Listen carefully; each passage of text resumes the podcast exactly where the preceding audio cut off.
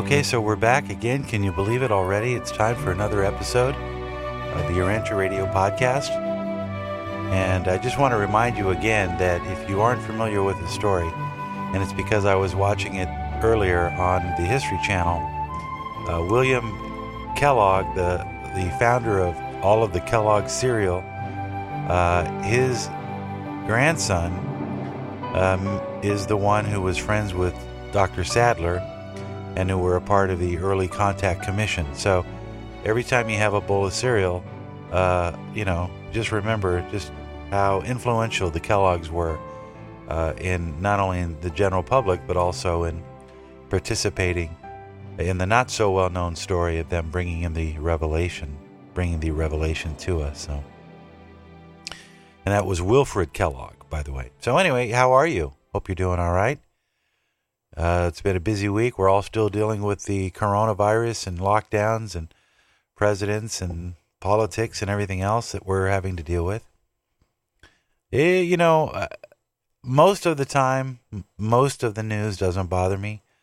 I think the things that probably concern most of us is just the instability. Um, we we all want to get back to normal in our own lives, mostly, and and and that that's frustrating because you have so many different people telling you what to do and how to behave and what to wear and when to wear it and it's caused a lot of division between people. And uh, it has no doubt had an impact on the world in general because the economic disaster that we are facing now and most of the people in the middle and the upper class of Europe and America and elsewhere, the more modern civilizations, aren't going to be as impacted as will the poor, poorest of the poor. And by the way, the uh, group that I support on this podcast, which I told you about a couple of podcasts ago, is this group that is doing a lot of good work. And they are simply teaching young girls in places like Bangladesh and India and Pakistan how to read. Simple. Give them the ability to read, and that young child has a good chance of making it in the world, particularly if she's a girl in rural India.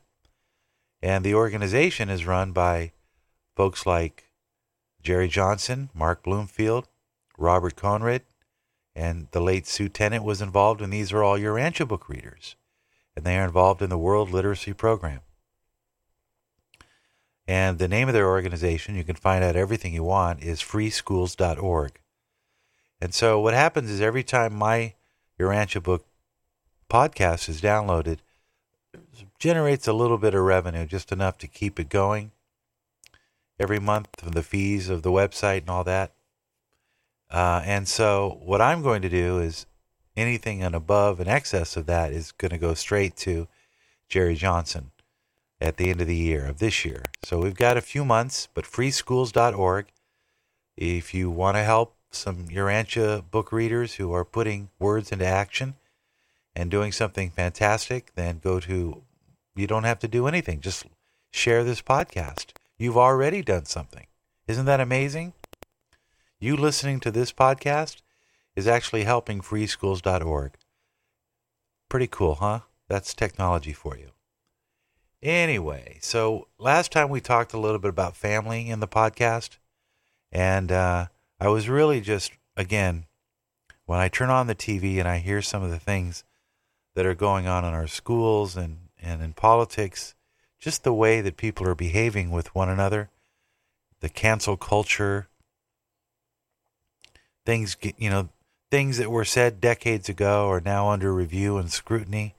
It just seems like uh, it just seems like the children haven't grown up, and it amazes me every day. It amazes me every day how little people really think about what the Urantia Revelators call the inner world.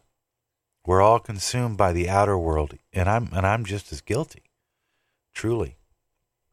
We're all with our, you know, smartphones, watching TV, looking at the little screen, looking at the big screen. I mean, I have to force myself to go. We have one room in our house which doesn't have a TV. I unplugged the Amazon Echo because I just decided I didn't want that temptation. And the only thing you can do in that room is look out the window, read a book, or stare at the wall. And that's it. And I want it that way. My wife and I wanted a room where we could go to where we could just be and not be distracted. And uh, that's all, often the best room for prayer and meditation because I've set up a little area where I can be completely comfortable. And it helps when you have, it's just a very tranquil space. So, but, you know, I think about the fact that, you know, none of us really have been taught prayer. We don't even know what prayer does. We have no idea what prayer does we think we know because we maybe heard about it. I don't know. Maybe did you did your parents actually teach you how to pray? My parents didn't teach me how to pray. My parents didn't even tell me that prayer was effective. It was just a function like, oh, pray for me or say your prayers. Thank you, Father, for the food. And there was no emotional or, or even a spiritual connection to the notion that the prayer was being heard because I was always told that, you know, first of all, I figure God's a pretty busy, you know, individual to begin with. And my whole life is why would I, what is going on in my life that is so important that I need to take it to the big man upstairs? When I go to work, you know, unless it's really important, I'm not going to bother the boss because my feeling is he expects me to handle it and if I can't handle it, absolutely, and everything has been exhausted, great. Go to the boss. And at that point, you know the boss is going to be helpful. And, and that's sort of how I always thought of God. You know, because I don't believe that God wants us to worship Him just so He can feel good about us worshiping Him. I just don't buy that. I never did. Did you? Do you think that when we get to heaven, that we're just going to sit around and worship God and that's it? And we're not going to do anything. We're going to be in this eternal oneness bliss. I mean, that's just childish. Even the Urantia book says that's just fanciful. It's just childish. You know, you know that's not the. We got a lot of work to do. You know, not only do we have to settle this age and light in life, by having all seven super universes get to that stage where the supreme being emerges emerges but then there's all these other galaxies that are coming into you know into play right now even as we speak what do they say 375,000 there's there's 7 70,000 galaxies now 70,000 that's like there's seven super universes in our local region of creation there are 70,000 being coming into the formation. The number is just beyond understanding. So there's going to be a lot of work. And we're not all going to be sitting around having pudding and worshiping God all the time. I just, you know. So, anyway, back to prayer. Let's get back to the prayer subject. So, what is prayer? Well, so I'm going to pretend for a moment that I have your undivided attention and today's class is on prayer. And I'm going to integrate and I'm going to read from paper 91, which is all about prayer.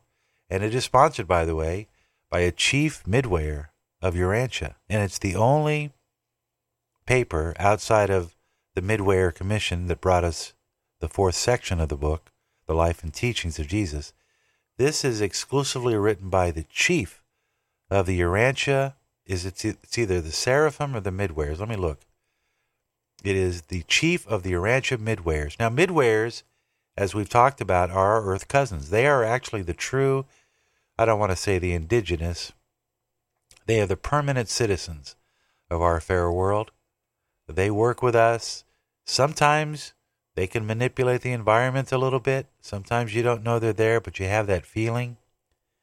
Remember in that movie, The Sixth Sense, where the little kid says, You ever feel like there's somebody standing behind you? Well, that could be a midwayer.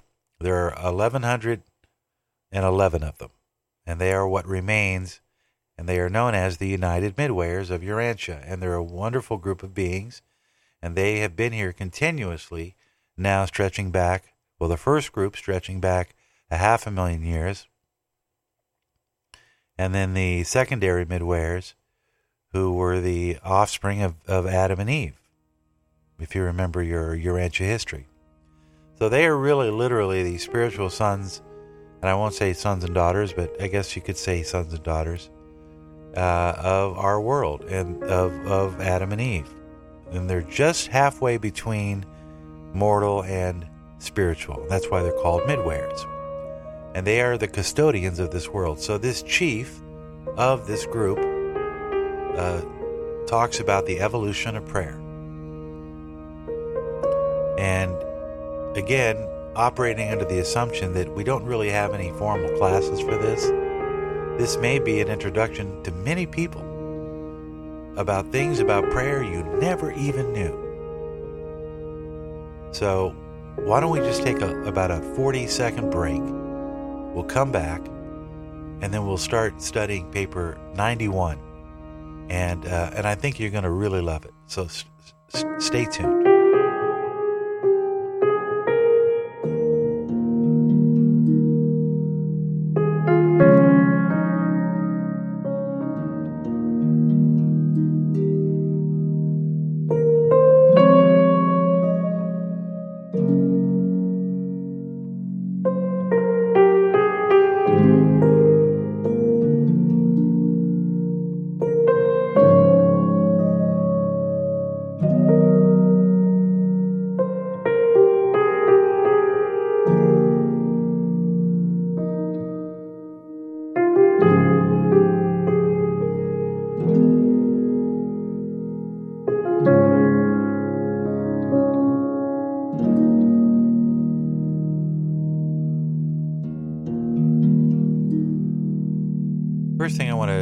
About when we talk about prayer is that it's a very personal thing.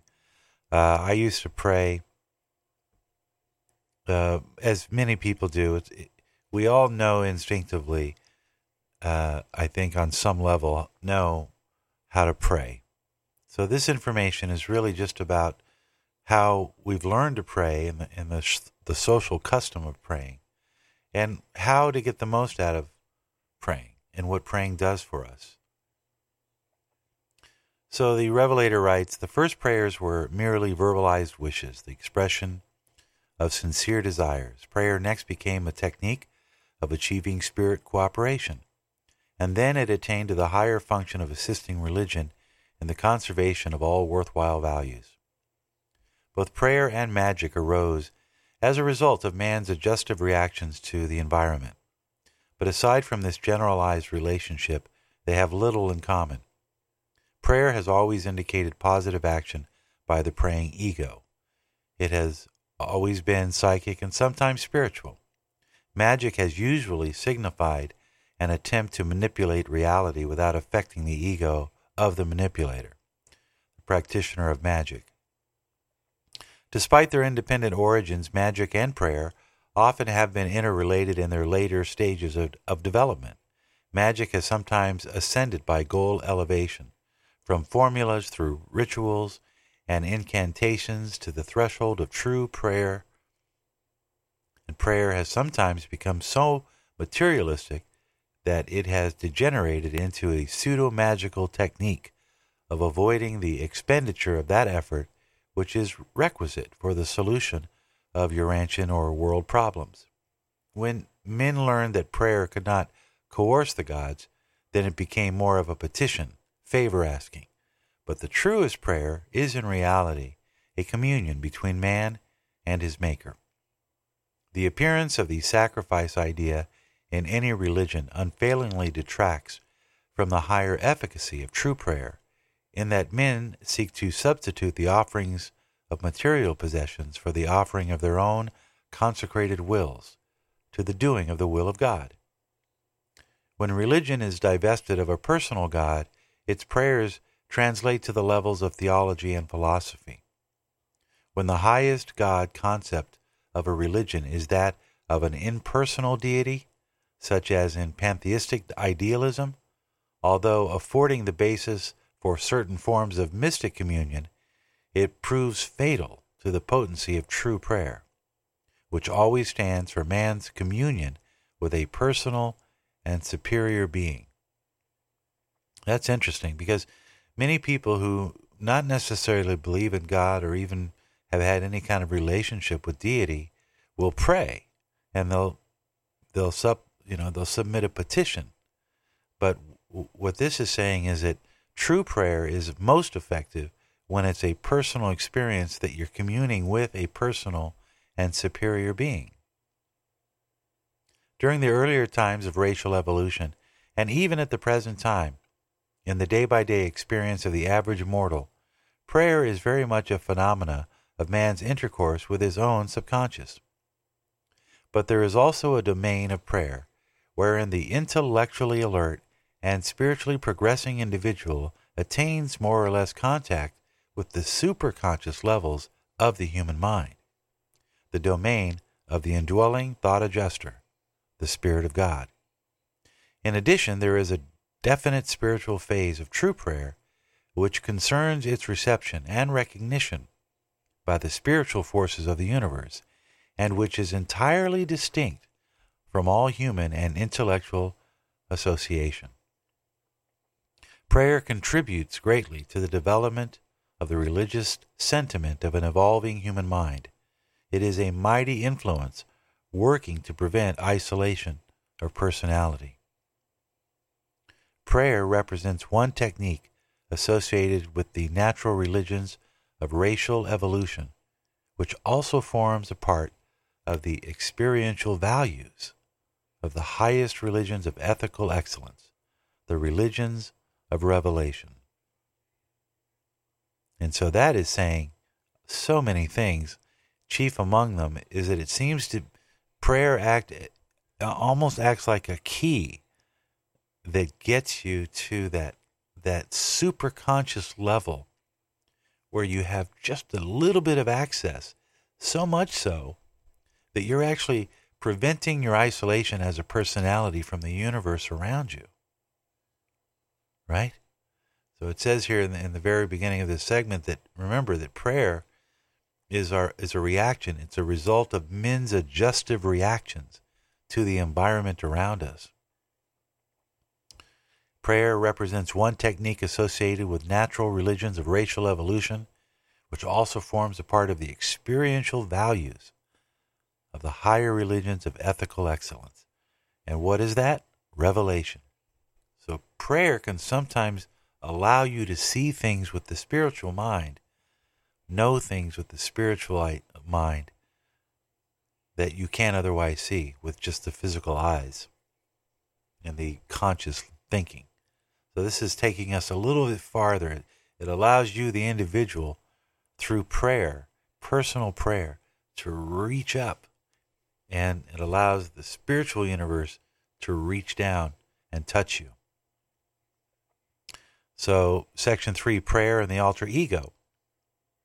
Children, when first learning to make use of language, are prone to think out loud, to express their thoughts in words, even if no one is present to hear them. I still do that.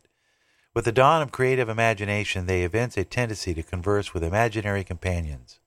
In this way, a budding ego seeks to hold communion with a fictitious alter ego. Did you ever have a child that did that? Had a special friend?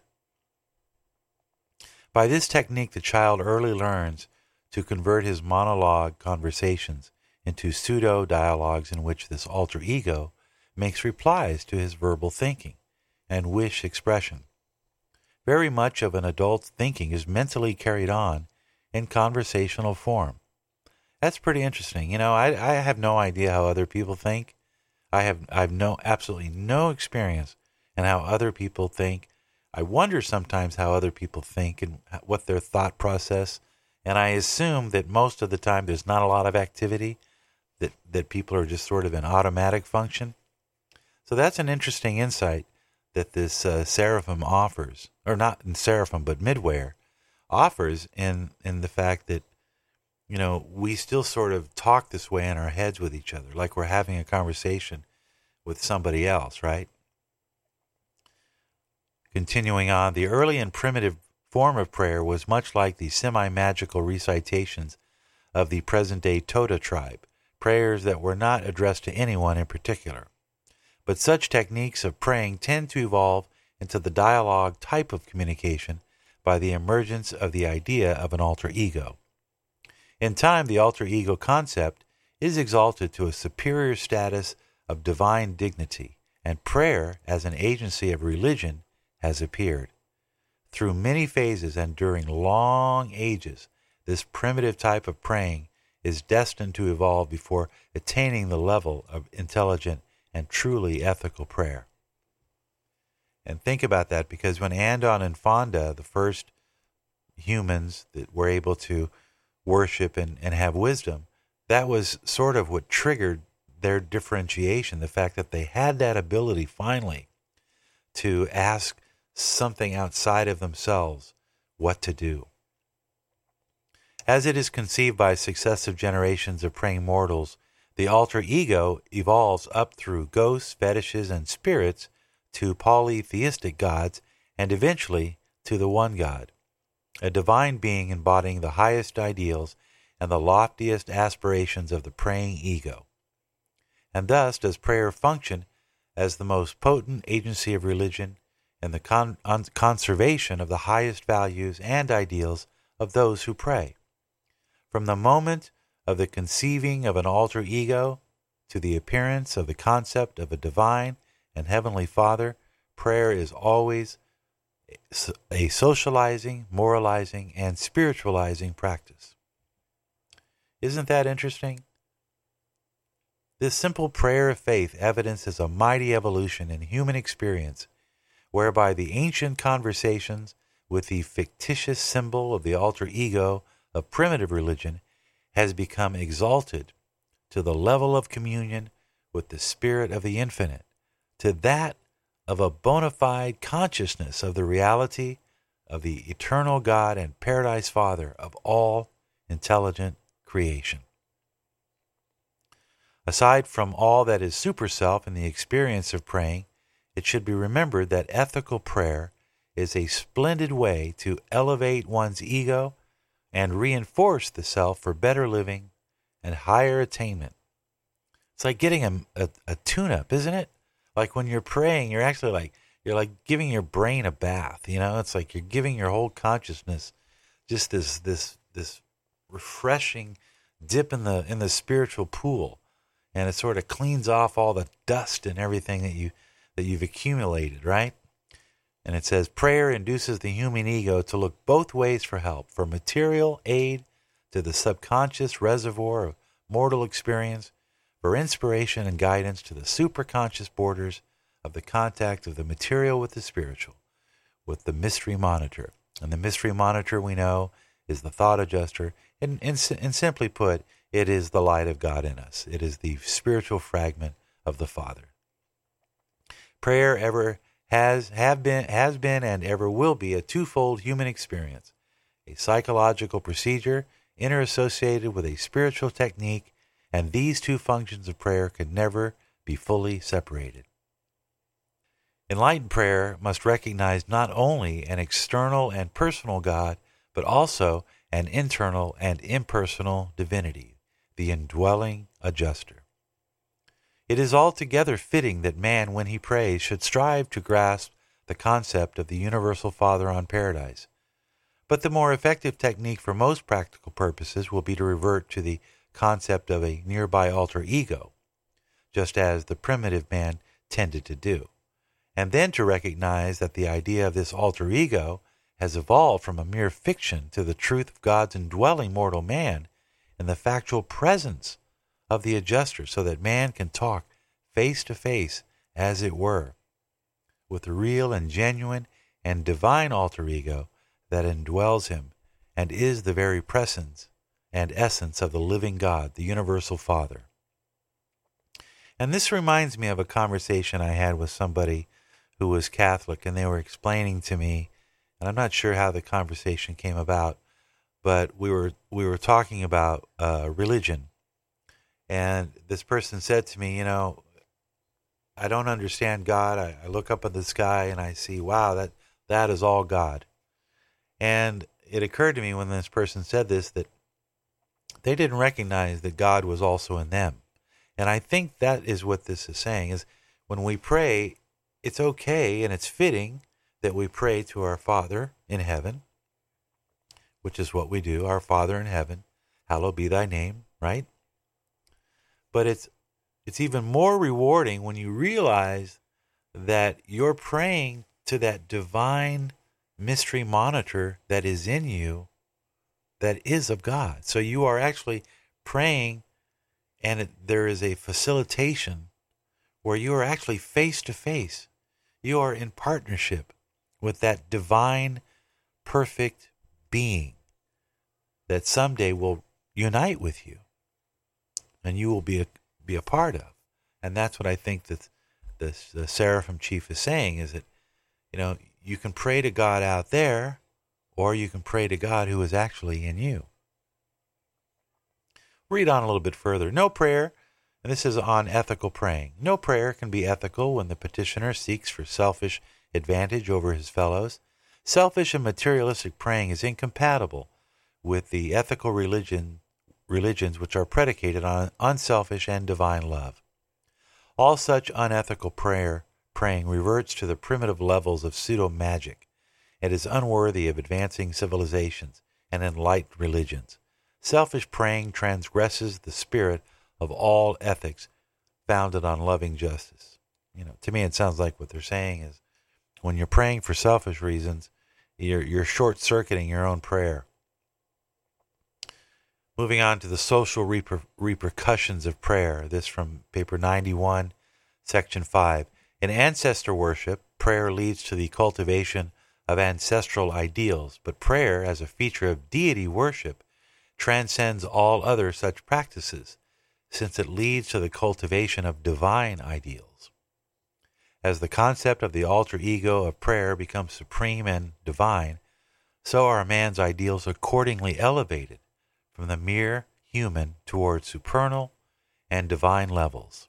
And the result of all such praying is the enhancement of human character and the profound unification of personal of human personality. But prayer need not always be individual.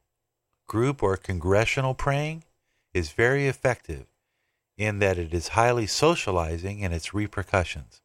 When a group engages in community prayer, for moral enhancement and spiritual uplift. Such devotions are reactive upon the individuals composing the group. They are all made better because of participation. Even a whole city or an entire nation can be helped by such prayer devotions. Confession, repentance, and prayer have led individuals, cities, nations, and whole races to mighty efforts of reform and courageous deeds of valorous achievement. If you truly desire to overcome the habit of criticizing some friend, the quickest and surest way of achieving such a change of attitude is to establish the habit of praying for that person every day of your life. But the social repercussions of such prayers are dependent largely on two conditions Number one, the person who is prayed for should know that they're being prayed for. Number two, the person who prays should come into intimate social contact with the person for whom he is praying. Ooh, that's a tough nut, right? That's a tough one. This is one of the few, I would say, one of the few times where there's actually specific information that's given to us, the reader. And this coming from someone who knows a thing or two about living here in our world. Prayer is the technique whereby sooner or later every religion becomes institutionalized. And in time, prayer becomes associated with numerous secondary agencies, some helpful, others decidedly deleterious, such as priests, holy books, worship rituals, and ceremonials. Interesting, right? Interesting that he makes that claim.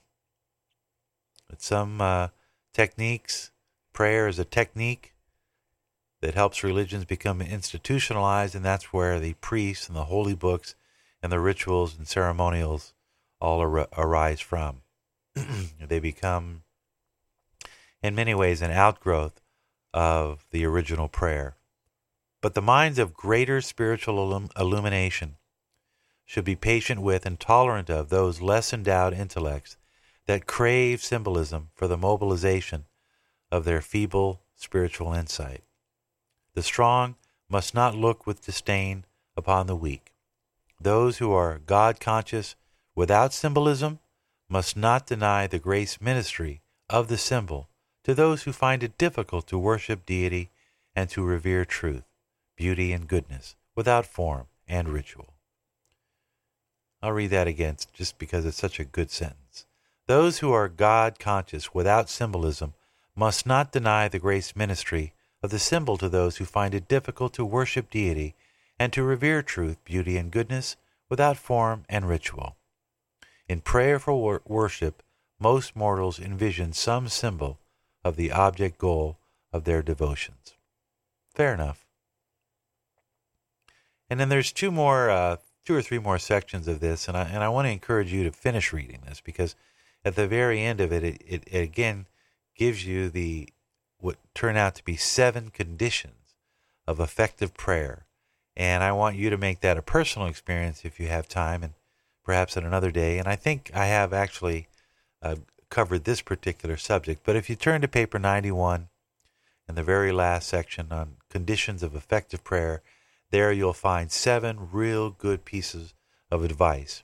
And now we know a lot more about, you know, the whole thing of, of the value of, of prayer to the individual as well as to the community. And it apparently is very effective. Again, it's always good to share this stuff with you, and I'll look forward to our next time together. In the meantime, I'm always a click away if you've got a question or if you've got a subject or a topic you want me to bring up, or even just a simple comment. Urantia Book Radio at gmail.com. Urantia Book at gmail.com. There's also a way to contact me on my website, which is urantiaradio.net. God bless.